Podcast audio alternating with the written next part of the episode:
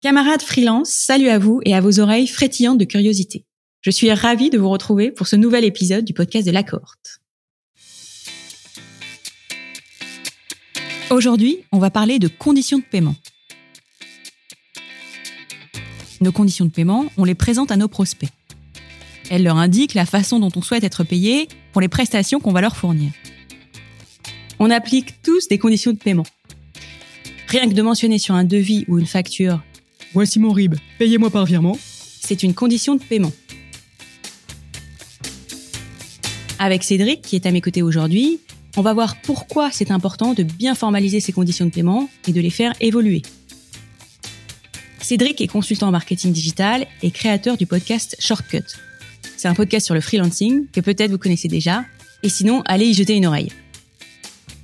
Depuis quelques semaines, Cédric demande à ses clients de le payer 100% à l'avance. C'est une posture peu commune dans notre écosystème.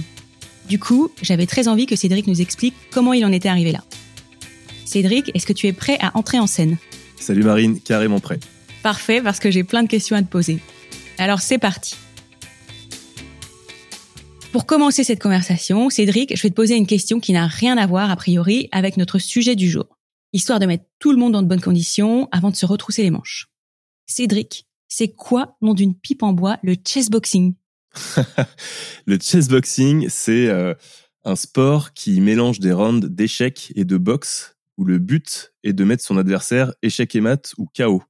Et c'est une discipline qui a été euh, euh, inventée par Enki Bilal, un dessinateur de, de, BD, donc dans une BD qui s'appelle Froid Équateur, et qui a été reprise par un artiste néerlandais un petit peu fou qui s'est dit ce sport c'est génial, je vais en faire un sport olympique et qui a créé une fédération internationale de chessboxing. Euh, cet homme s'appelle Yeppe Rubing, il est décédé il y a quelques années malheureusement. Euh, et euh, je connais bien ce, sport parce que je voulais être champion du monde de chessboxing quand quand j'ai découvert la discipline en 2013. Euh, j'ai pas eu cette occasion-là. Par contre, entre-temps, j'ai rencontré Thomas Cazeneuve, qui est le champion du monde actuel de chessboxing. Et euh, il est passé dans mon podcast, on a sympathisé et euh, j'ai pu vivre mon rêve de champion du monde par par euh, comment dit-on déjà? Procuration. Par procuration, merci. D'accord, mais donc tu pratiques régulièrement? Alors non, moi je suis joueur, je suis joueur d'échecs en dilettante. Euh, j'avais un bon niveau quand j'étais gamin, j'étais champion du Val-de-Marne quand j'avais 8 euh, ans. Mais je continue à jouer un petit peu sur internet et je pratique par contre effectivement la boxe anglaise et je suis surtout passé au MMA maintenant. Donc je fais beaucoup de jiu-jitsu brésilien et, et beaucoup de, de boxe taille. Donc je serais pas un super candidat pour du chess boxing. Par contre peut-être demain si s'il y a du chess MMA, ça peut plus m'intéresser ou du chess JJB. À noter, à noter. On va peut-être lancer un truc, mais bon, c'est pas le moment. Là, je voudrais qu'on repasse aux choses sérieuses. Je le disais en introduction, tu imposes désormais à tes clients un paiement 100% d'avance. Est-ce que tu peux nous dire ce que ça veut dire concrètement? Tu leur fais payer l'intégralité de ta prestation à l'avance? Oui, je fais payer l'intégralité de ma prestation en avance, en tout cas l'intégralité du mois en cours. Moi, j'ai des, des missions qui durent euh, en moyenne trois mois. Je vais pas payer les trois mois d'un coup. Par contre, je fais payer euh, au mois le mois. Donc, euh, on va définir un forfait mensuel et au lieu que la mission soit réglée en fin de mois, elle sera réglée en début de mois. Donc, avant que tu aies commencé à bosser finalement. Absolument. Avant ça, parce que tu as indiqué donc c'est un changement, quelles étaient tes conditions de paiement? Avant ça, j'étais, j'émettais ma facture en fin de mois, donc en fin de mission et j'étais payé quand le client euh, voulait bien me payer. Donc euh, il y en a qui jouaient le jeu et qui me payaient euh, dès réception de la facture. Il y en a pour qui ça mettait un peu plus de temps, une semaine, deux semaines, mais ça restait raisonnable. Et il y a ceux qui ne jouaient pas le jeu et qui, des fois, au bout d'un mois, un mois et demi, n'avaient toujours pas payé.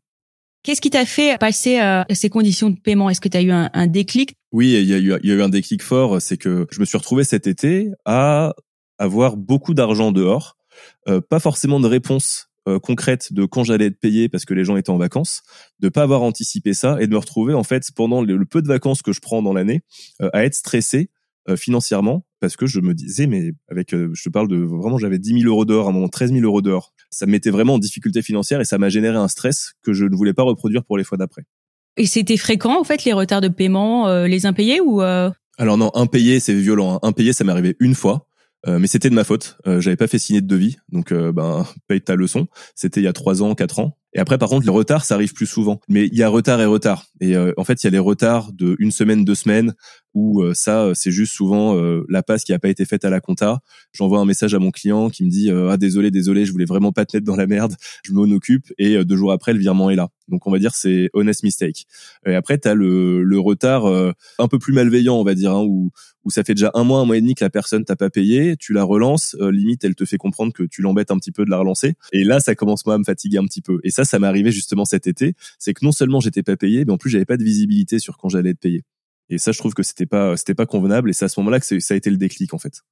Ouais, donc tu t'es dit, euh, je veux plus de ça je me suis dit je veux plus de ça. J'ai toujours été sympa, euh, j'ai toujours arrangé, fait en sorte que tout se passe bien. Mais là, ça, ça me pesait trop mentalement en fait dans ma vie de freelance et je et j'avais, enfin, ça m'a fait identifier un angle de ma vie sur lequel j'étais pas, j'étais vraiment pas satisfait. Dans le post LinkedIn dans lequel tu as parlé de tes nouvelles conditions de paiement, tu dis que ce changement il a été douloureux pour toi. Alors moi, ça m'a un peu surprise parce que pour moi, l'expérience qui fait mal, c'est de devoir courir après les paiements. Est-ce que tu peux revenir là-dessus? Au moment où j'ai écrit le post, je me sentais vraiment euh, limite mal. Je, je, me suis dit, le post va être perçu comme euh, encore ces petits freelances à la con là, qui je sais pas, qui qui se la racontent, qui qui veulent faire comme si euh, le monde était à eux, alors que, en fait, voilà, on a bien compris que vous étiez des galériens, donc vous n'allez pas commencer à vouloir imposer votre style, à vouloir être payé en avance. Il manquerait plus que ça. Et en fait, le truc, c'est qu'en postant ça, donc moi j'avais j'avais ces craintes là, j'avais ce ce sujet aussi moi de me dire, mais une prestation de service, ça se paye à la fin. Je sais pas pourquoi, c'est bizarre. C'est mais il y a encore deux mois, j'aurais trouvé ça étrange de, de, de, demander un paiement en avance. Euh, alors que déjà à l'époque, quand euh, quand j'avais ces discussions-là avec d'autres freelances, ils me disaient mais quand t'achètes une baguette, euh, tu payes ta baguette tout de suite. Quand tu vas acheter ton MacBook, t'achètes ton MacBook, enfin tu le payes tout de suite. Tu le payes pas 30 jours plus tard ou 45 jours plus tard ou 60 jours plus tard. Et je leur disais mais c'est pas pareil, c'est un produit, c'est c'est pas un service. Bref, pour moi c'était différent. C'est pour ça que je me sentais mal, c'est que je savais pas comment ça allait être perçu et comment ça allait être reçu ce, ce système d'être payé d'être payé en avance. Et en fait, figure-toi Marine, qu'en écrivant les posts j'ai eu, je crois, aucun commentaire de personnes qui me disaient euh, tu te la racontes ou quoi que ce soit. Euh, j'ai eu par contre une cinquantaine, une soixantaine, enfin faudrait que je revoie, je pourrais te renvoyer les liens, mais de personnes qui me disent mais trop bien que tu le fasses, enfin trop bien que tu le fasses maintenant, mais pourquoi tu l'as pas fait plus tôt? De mon côté, j'ai plutôt le sentiment qu'on est, euh, enfin, tu vois, parfois quand je dis ah bah il faut envisager de demander un acompte avant, enfin je quoi un acompte, mais j'oserais pas, tu vois. Donc je pense qu'on parle pour beaucoup, on part quand même de loin. Hein.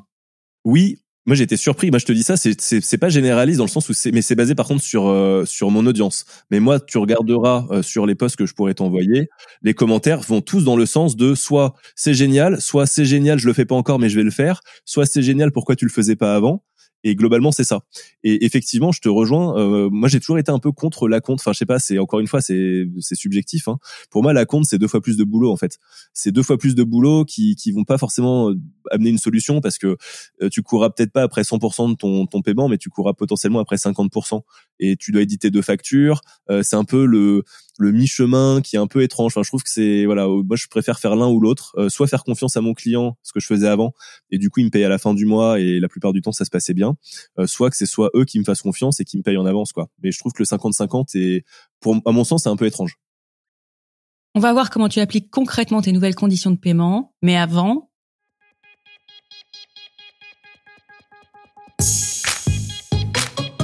On fait une petite pause pour laisser le temps à mon invité de reprendre son souffle. Je vais aussi en profiter pour vous présenter La Cohorte. La Cohorte, c'est un podcast, une newsletter et trois programmes d'accompagnement pour vous aider à avoir un flux régulier de missions et qui fait encore plus vos vies de solopreneurs. Et moi, je suis Marine, une rédactrice freelance devenue mentor et formatrice en stratégie business. Pour en savoir plus sur tout ça, filez vite sur le site de la cohorte, lacohorte.fr. Allez, on y retourne.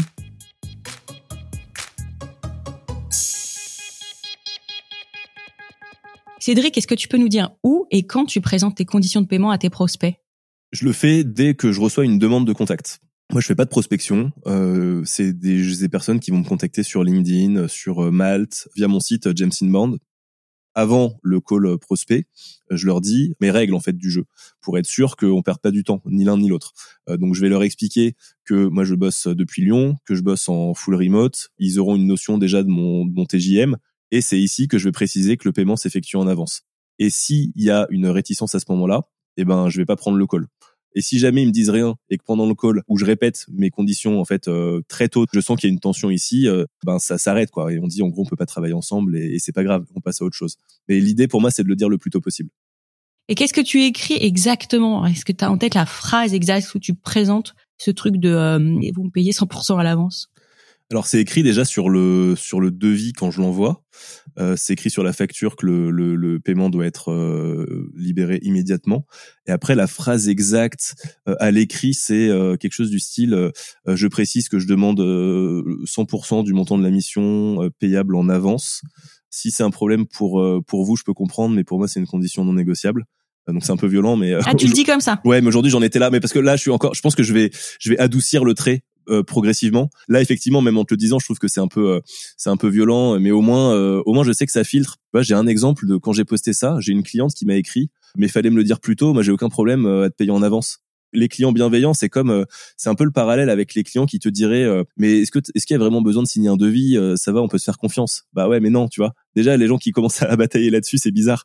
Donc aujourd'hui, moi, je trouve que c'est juste un filtre supplémentaire que de que de demander le paiement en avance je peux comprendre que ça satisfait, que ça que ça aille pas à certaines personnes, mais dans ce cas-là, on bosse pas ensemble et puis voilà. Tes prospects, ils pourraient se dire, ok, c'est sympa, mais payer à l'avance, c'est un peu dangereux. Le type, il pourrait disparaître de la circulation sans avoir fait le job. Est-ce que tu leur donnes des garanties et comment tu fais pour les rassurer? Non, je donne pas de garantie parce que ces personnes qui viennent me chercher, c'est des personnes qui m'ont vu quelque part, qui m'ont trouvé. Moi, qui, en fait, si, si j'allais prospecter, j'ai conscience que le rapport de force, il est, il est en ma faveur aussi.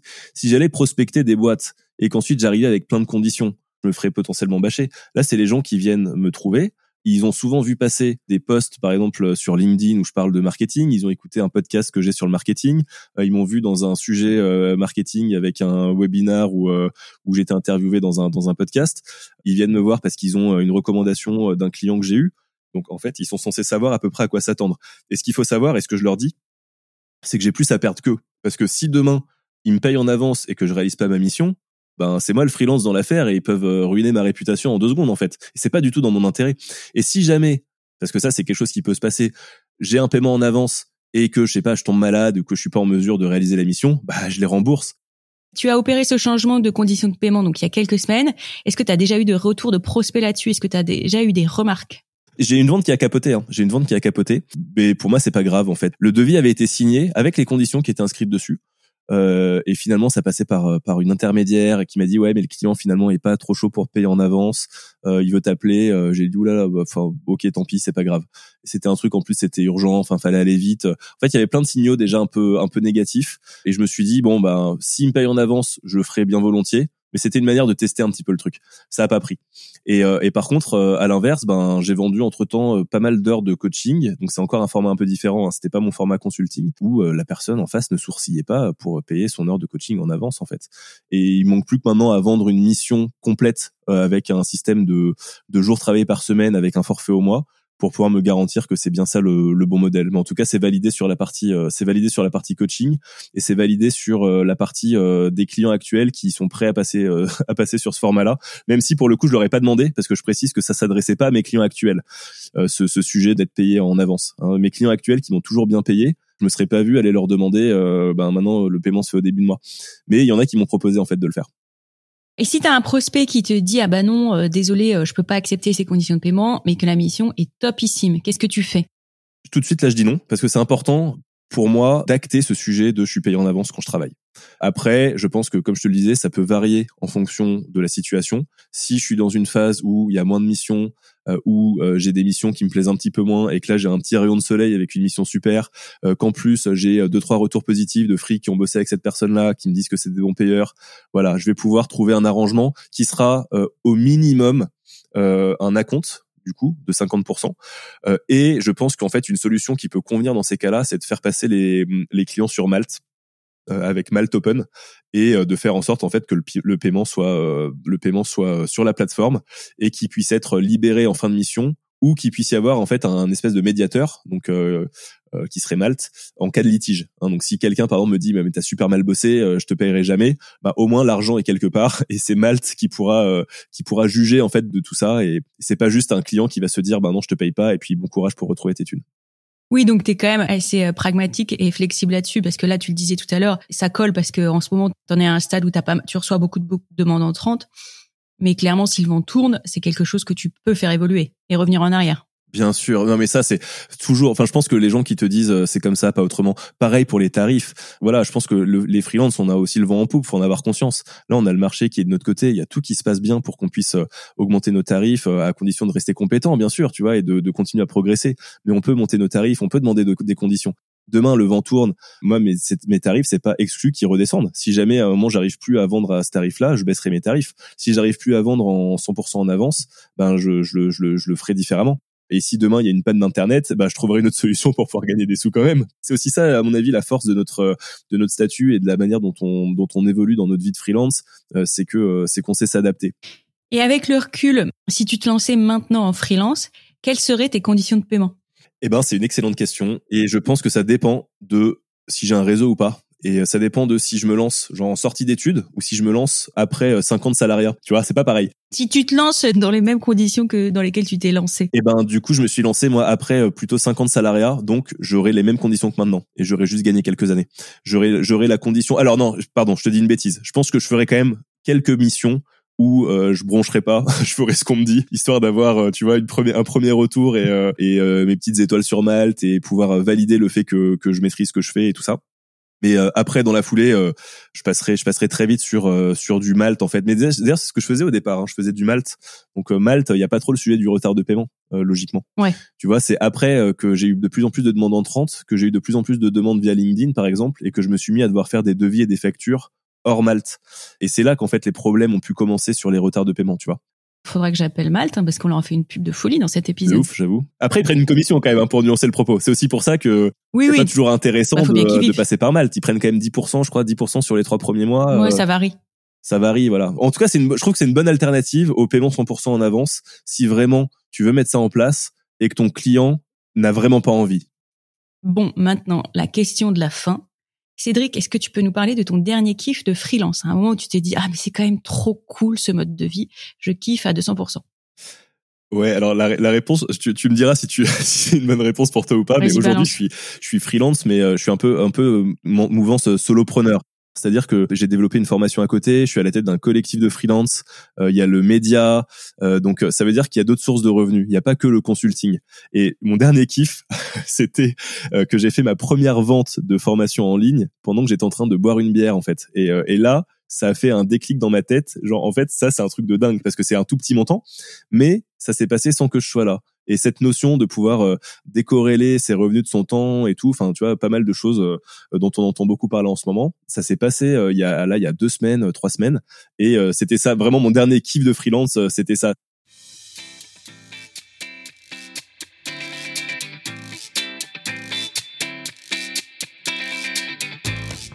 Et voilà, ça sera tout pour aujourd'hui.